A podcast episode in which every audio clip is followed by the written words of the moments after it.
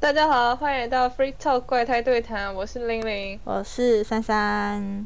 今天要介绍的是《魔法满屋》下集，还没看上集的赶快去看哦。先去了解一些世界观啊、设定啊，以及本作的第一个超级萌的男性角色，再来看本作的第二个超级萌的男性角色吧。虽然说要来讲本作的第二萌的超级角色，不过好像在倒数第二个才会讲到，前面都是女性角色呢。你说女主角的部分吗？嗯，也不是啦，就是这个家庭的其他的女性角色。哦，好，到手。嗯，第一个要介绍的是我们女主米拉贝尔的妈妈，叫做每次听我就知道这个翻译了，就是这个翻译大家都基本上都是翻朱丽叶塔，但是呢，它原文就是西班牙语，其实念起来是 Hurieta， 所以我也不知道翻朱丽叶塔到底是不是对的，但是我们还是先称它为朱丽叶塔吧。反正音译都嘛这样，习惯就好了，知道是谁就好。对。超棒的妈妈，能力是治疗。我就在想，大概是因为小时候战乱，所以奶妈就显得很重要了吧？是不是妈妈都很容易是治疗的角色啊？嗯，我也不知道，我觉得可能刚好她是符合大姐这个形象吧。就是她是三兄弟，兄妹，不知道怎么讲就是妈妈、小姨，然后布鲁诺舅舅里面的年纪最大的就是大姐，虽然说他们三个年龄是一样的，他们是三胞胎，但是对，反正她就是年龄最大的，所以她的能力才是治疗，我也不晓得但是治疗真的很重要，奶妈很重要，对啊，大家要打游戏的时候记得带，要跟奶妈说谢谢哦。跟日本人打游戏都会被奶妈，我之前在日本打游戏，然后都被奶妈说，我是当奶妈，然后会被那个战士啊那些说谢谢，然后觉得超开心。台湾人都不会，我不懂为什么。我好像没有遇过，就是好啦，我自己都打战士啦。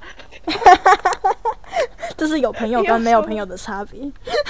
对啊，妈妈她深知米拉贝尔的无奈，所以她并没有势利眼，就是对于三个女人，对，她有三个女人，米拉贝尔还有两个姐姐，等一下讲，都一视同仁，甚至还跟奶奶说不要太苛责米拉贝尔。我觉得光是就是跟奶奶说不要太苛责米拉贝尔这件事情，就是已经是大部分的妈妈做不太到的事情，不觉得吗？对啊。就是你要是都要跟小孩，就是你要努力，奋发向上，学学你的兄弟姐妹。对，所以我觉得光是从这一部分就已经觉得她是个很棒的妈妈了。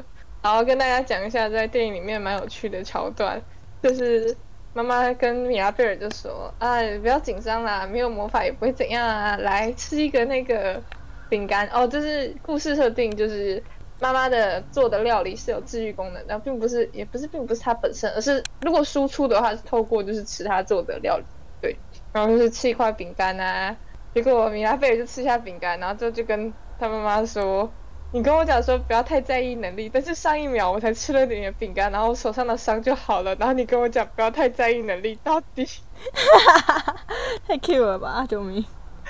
我就觉得这一段真的超级可爱。好，那接下来讲讲浪漫的故事。妈妈她跟米拉贝尔的爸爸的故事也是很浪漫的，因为爸爸是很容易受伤的人，所以他们两个刚好互补。哦，对，故事里面呢，爸爸就是个傻白甜，但是不代表他就是个软弱的父亲。与奶奶因米拉贝尔的争执中，当奶奶责问说想想我们的家，爸爸也很有底气的回：“我应该要想着我的女儿啊。”对，哦，这种父亲好棒。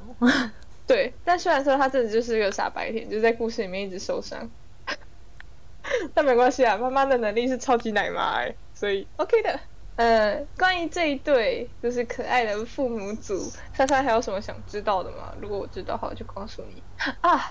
我是不是没有说，就是胡列达的那个代表物是什么？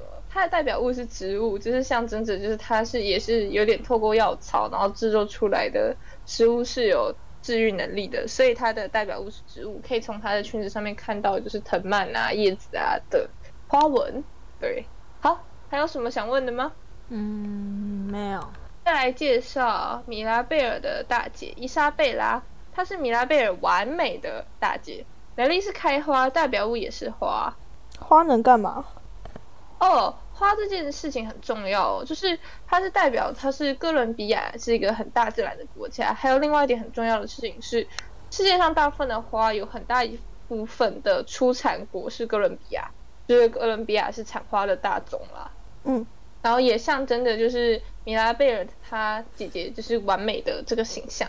顺带一提，是伊莎贝拉，贝拉这个字就是 Bella 是西班牙语的美人的意思。哦，这我好像知道，动漫很常见。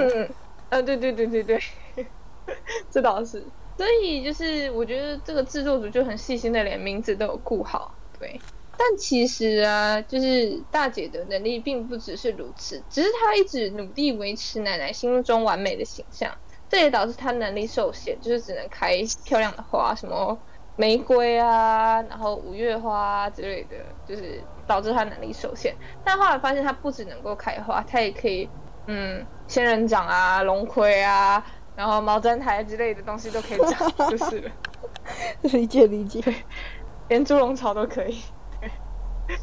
所以，但是你知道这些以上提到的植物啊，大家有没有发现，它并不是传统的美丽的花朵，就是猪笼草啊、毛毡苔啊、龙舌兰啊，都不是传统意义上美丽的花朵。这也代表着就是伊莎贝拉有所成长，就是我不再是就是柔弱的姑娘，就是我是具有自己特色的。因为猪笼草跟毛毡苔什么的都是肉食性的植物，对，它们是肉食性的植物，所以就是我现在是有个性的女孩，大概是这样子的感觉。哦，理解理解。后来和妹妹吵架之后，发现自己的潜能，一起愉快的唱歌后和好。对，这个我想讲的就是，对对对，就是这一部就是一个歌剧，所以很多故事线都是用唱歌来做决定的。但是他的这首歌是真的蛮好听的，我还蛮喜欢的。好。姐姐长得啊，就是标准的哥伦比亚美女，有人把她跟艾莎做对比，就是有点类似热带版的艾莎啦。你说《冰雪奇缘》那个艾莎？没错没错，她长得有点像热带版的艾莎。好，我是觉得从能力上面有点像啦，毕竟艾莎是雪花嘛，然后姐姐就是实质意义上的开花。好，对，好，接下来我们来介绍路易莎。是米拉贝尔的二姐，能力是力大无穷，代表不是雅。我想要咖啡。哎，咖啡是什么？咖啡也是路易莎吗？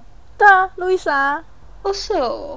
那我不知道重音念在那个跟英国是不是一样的？因为在这部电影里面，路易莎的念法是 Luisa， 应该一样吧？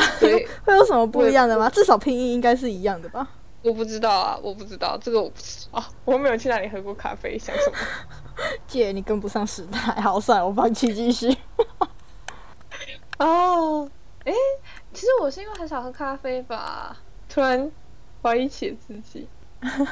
虽然说我家不是到很穷困，甚至可以称得上是还 OK， 但其实我很少喝那个那叫什么很贵的那间咖啡厅是什么？哦，星巴克。救命！我目前活了18年，我大概活了18年，18岁，我只有喝过2次哎。要不然你等下应该说你连星巴克都不常买，这是两码子事，不是你不喝咖啡。哦，对啊，但我平常也不喝咖啡啊，所以我也没有喝 Seven 的咖啡。哦，对，我没有喝过 Seven 的咖啡哦。我这样会不会显得很像大小姐？你本来就是，不是很像，是你本来就是。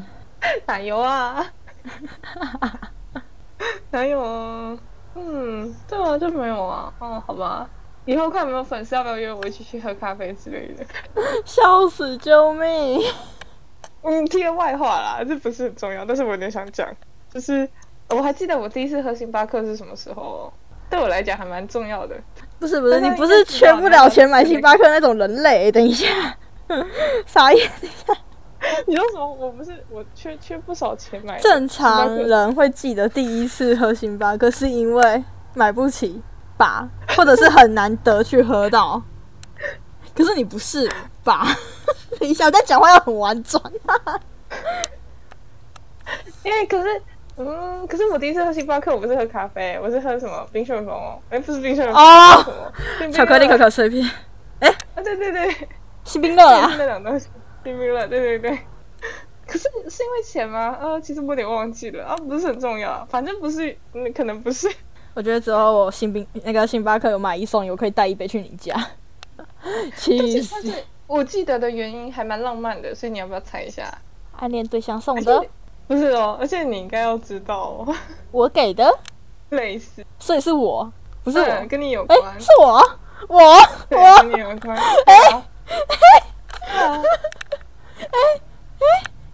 哦，我直接公布答案好了。我们有一次校外教学啊，在我生日的前后吧，然后所以我跟你还有我们的2个好朋友，其中一个可能不是，好，反正就是我们的朋友。然后那个时候你们不是就怂恿我说，快接近你生日了，你去喝喝看嘛，反正你没有喝过啊。所以我是因为跟你们一起去喝，所以我才第一次喝就是新冰乐。国中？嗯，对啊。校外教学？对啊。校外教学？对啊，对啊。哪一次校外教学？我有点忘了，反正其中一次就是。啊？真的啦？好哦，好哦。对啊，对啊。啊，我知道是哪一次了啦，毕业那一次啦，想起来了。毕业旅行哦。对对对。我做过这种事吗？有啊。为什么我觉得我很常做一些会让别人印象深刻的事，然后我都没印象？完蛋。虽然跟钱无关，但是是跟人有关的。好。对啊，所以其实我有点忘记新冰乐到底100多少了。嗯，100多。哦，是哦。哦，没关系啦。中杯120，大杯160吧。哦，我有点忘了，反正是跟你们一起喝的。我有没有对我是喝哪一杯了？好，对啊。不过算是就是旅程中的小插曲，所以蛮快就解决的事情，所以你们应该没什么影响。好，我觉得正常人也不会有影响。为什么会讲到这件事情啊？因为路易莎咖啡。哦，对耶，是因为路易莎咖啡。好，那回归正题，她是米拉贝的2姐，然后所以能力是力大无穷，代表乌西雅林，是个外表看起来有点粗犷，但是也拥有少女心的美女。这样讲会不会让你很难想象啊？还好，可以理解，可以理解。可以理解的话，就是她并不是传统意义上的那种很纤细啊，身材看起来很窈窕的美女，就是看起来是还蛮壮的，尤其是健美型的女生，然后又有一颗少女心。Okay。好，对的，力大无穷真的是一个很实用、很实用的技能呢。所以，路易莎在电影里是第一个显露出疲惫与压力的角色。哦，对，因为你想想看，我刚目前提到的开花啊、治愈啊，然后预言啊之类的，你不觉得离实用这2个字还是有一点距离吗？哦，懂。但是我跟你讲，力气大的话，就是在你平凡生活中也会用到的。像我也希望我自己力气可以再大一点，但是我觉得应该是没什么救啦，所以算了。好，其他角色的压力并不是说没有，而是我觉得因为能力是最实用的，所以反而是最容易显现出来的。当然，等一下后面介绍的几个角色的能力也都还 OK， 还蛮好使用。但是我觉得最实用的3个人就是。操控天气以及治愈以及预言，他们3个都是大人的，所以也不是就是怎么说已经过了那种会觉得自己压力好大，然后已经渐渐习惯了的大人的那种感觉了吧。哦，反正就是经历大风大浪。好，继续。对的，如果不能理解的话，再来举一个其他作品的例子，想想看咒术回战的七海健人，大概就能够理解，大概就是那种人了。对，就是已经习惯了，就是劳动是狗屎，但是还是会做的那种人。好，房间听说是有很多可以训练身体的仪器，看起来很钢铁的房间，其实里面有一个角落布置的特别少女，我就觉得这房间就是很量身定制嘛，我就觉得超可爱的。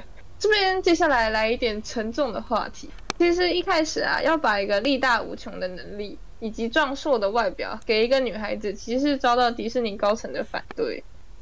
为什么刻板印象哦？我觉得他们可能觉得卖不好吧，就是如果你里面有一个还蛮重要的角色，甚至可以称得上是女二吧的角色，它的主题曲是第2个出场的歌哦，第3个出场的歌，抱歉，因为前2首都是米拉贝尔的。对，好，没关系。我觉得可能人物，对，我觉得可能不太符合，就是迪士尼觉得会卖得好的美女形象吧。虽然说我觉得美女有米拉贝尔的大姐就够了。而且我觉得女主本人也长得不是寻常的美女样子啊，抱歉，但我没有说女主不好看啦，我只是说她就已经不是寻常的美女一样啦。所以我其实还蛮不懂，就是迪士尼高层的审美的。珊觉得呢？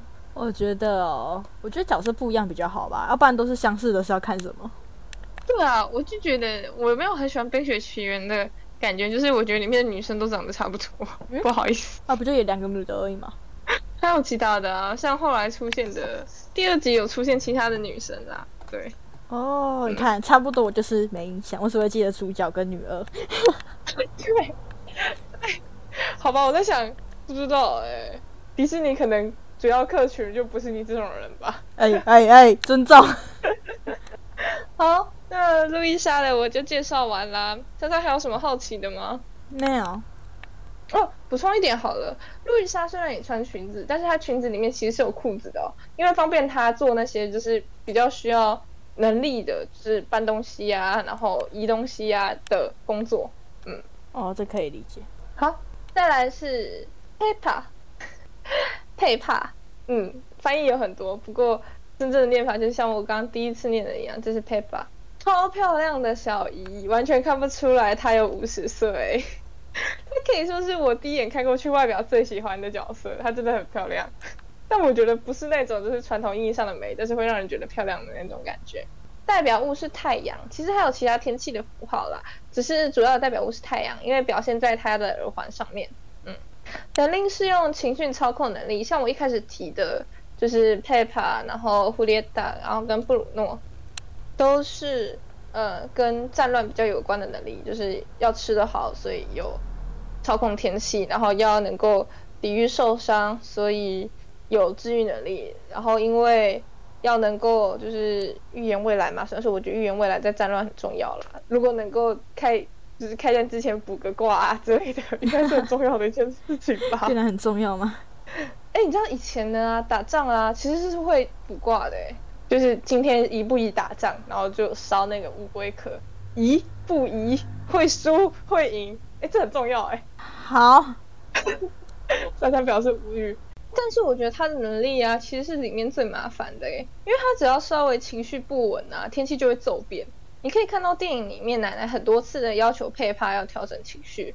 这很可怜哎、欸，他不能想哭就哭，想怎样就怎样哎、欸。对，但人总不可能一直是开心的吧？这就要提到姨妈与她可爱老公的美妙爱情了。对，但她老公，她老公其实并不是开心的，这都好好笑，放进去。好，没问题。但是她老公其实并不是可爱型的，嗯。但人总不可能一直是开心的，这时候就要提到姨妈与她可爱老公的美妙爱情了。她老公其实不是可爱类型的男人啦，有人说他长得有点像是《海洋奇缘》里面的毛衣。好，大家知道毛衣是谁吗？我连《海洋奇缘》是什么我都不知道。哦，没关系，我们给珊珊3秒钟科普一下，要不要上网查一下？我只听过哎、欸，好，我再查，等我一下哦。然后。听那个哦，你说那个胖胖的男主角吗？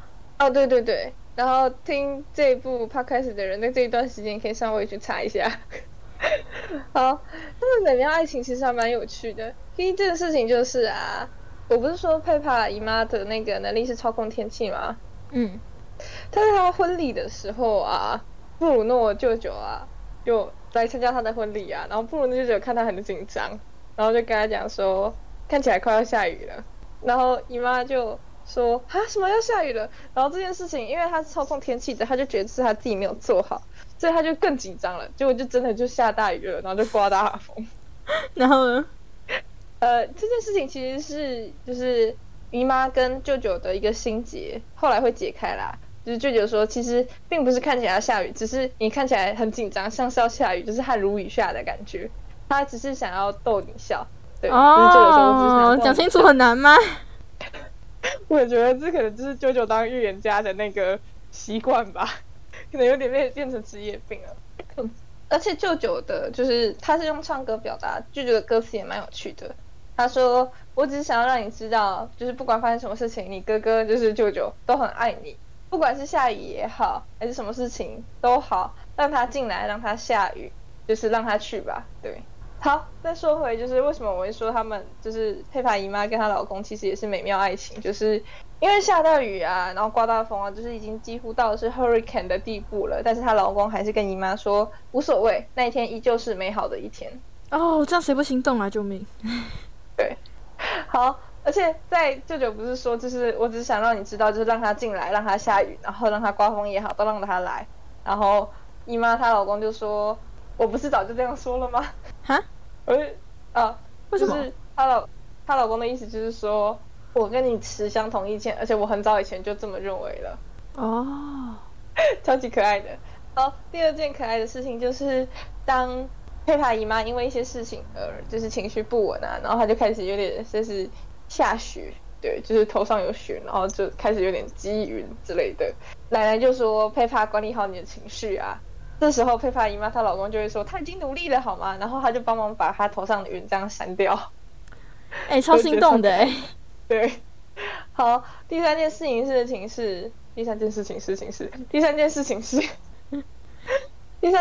是。就像我说的，就是因为操控天气是用他的情绪操控的，所以其实佩帕姨妈是一个还蛮有情绪起伏的人，对。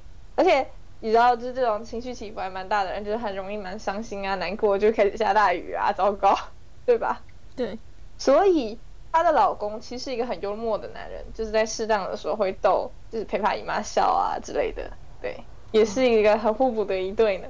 哦，理解理解。好，再来介绍的角色是佩帕姨妈的大女儿多洛雷斯，然后台文的翻译可能是翻成多洛斯，然后有人翻多勒斯，有人也翻多洛雷斯，随便，反正她的西班牙文就是多洛雷斯。是能力是听力，所以代表物是声波的图案，有点难表示，大家可以去看一下，就是稍微查一下名字之后看一下她的衣服的领子上面就有那个红色的线条，那就是声波的表示。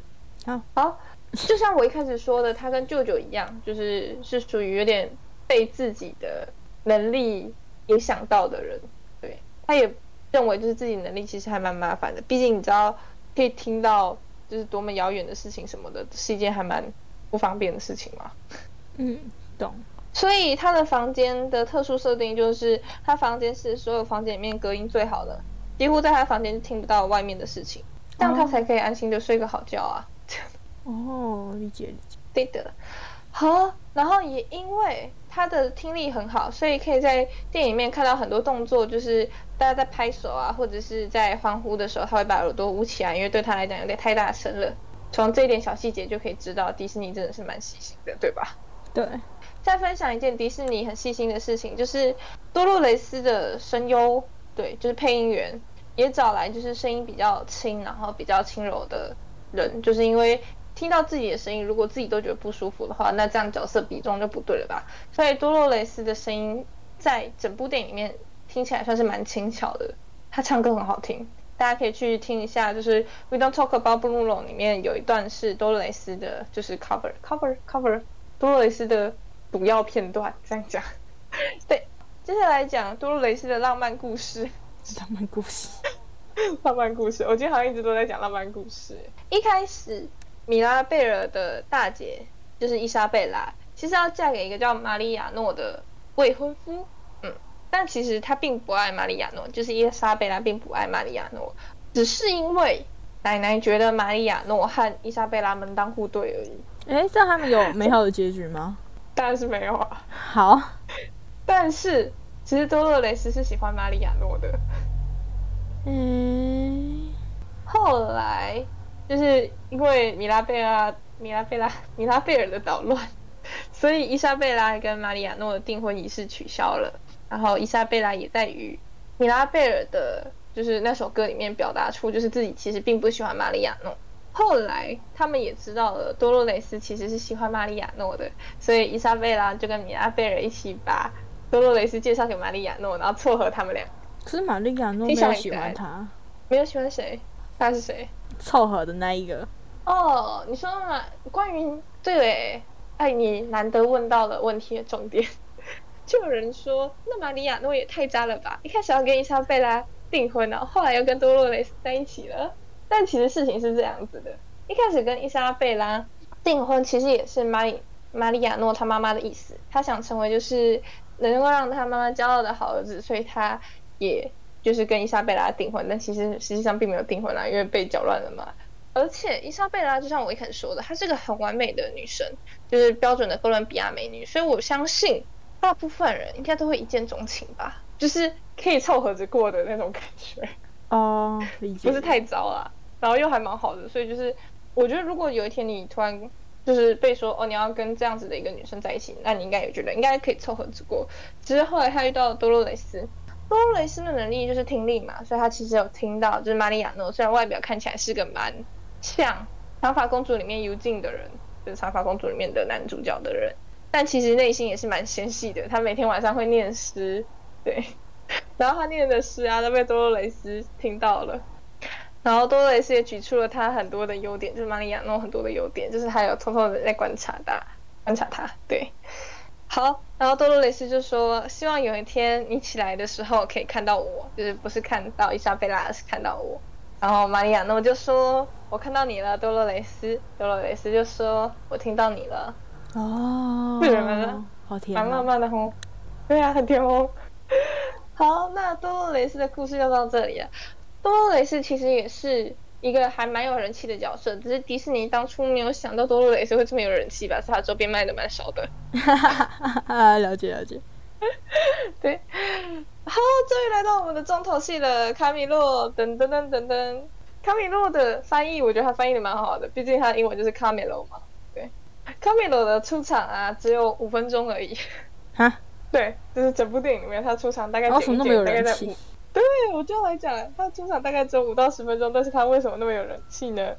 嗯，好，先来说一下卡米洛的年龄，他其实跟米拉贝尔同岁，就都是15岁，但是你看卡米洛，你会明显的感觉出他就是15岁男孩子那样子的，就是青春阳光可爱的样子。那你看米拉贝尔，其实并不会一开始很直观的感觉到他就是15岁，这是第一点啦。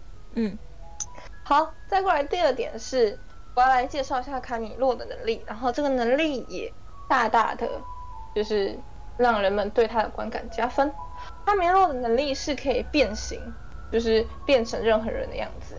对，你可以想象一下 X 战警里面的模型女，虽然说我觉得你大概没有看过模型女，不过大概就是模型女那个样子。好，对，就是他可以变成就是其他人的外表，所以他的代表物是变色龙，可以从他的哥伦比亚的传统服饰，我不知道到底该叫披肩还是叫披风的东西上面的边缘可以看到就是变色龙的图案。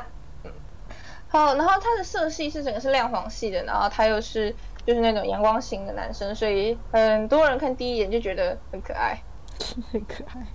接下来来讲讲为什么他的能力是变身这件事情。以下是我个人推测，就是从第一首歌就是在介绍马德里家 Madrigal， 就是那个这个家庭的姓氏叫马德里家的那首歌里面就可以看出来，就是卡米洛是会逗大家开心的人。对，然后这也是让他有这个外表的原因，就是是一个蛮幽默的能力，在电影里面阐述的是这个样子。嗯，为什么要有这个很幽默的能力呢？大家可以想一下他妈妈是谁。啊，我是没有讲说他妈妈是谁，对不对？对，抱歉。好，他妈妈其实就是我刚刚提到的有操控天气能力的佩帕。哦，那你有讲到吧？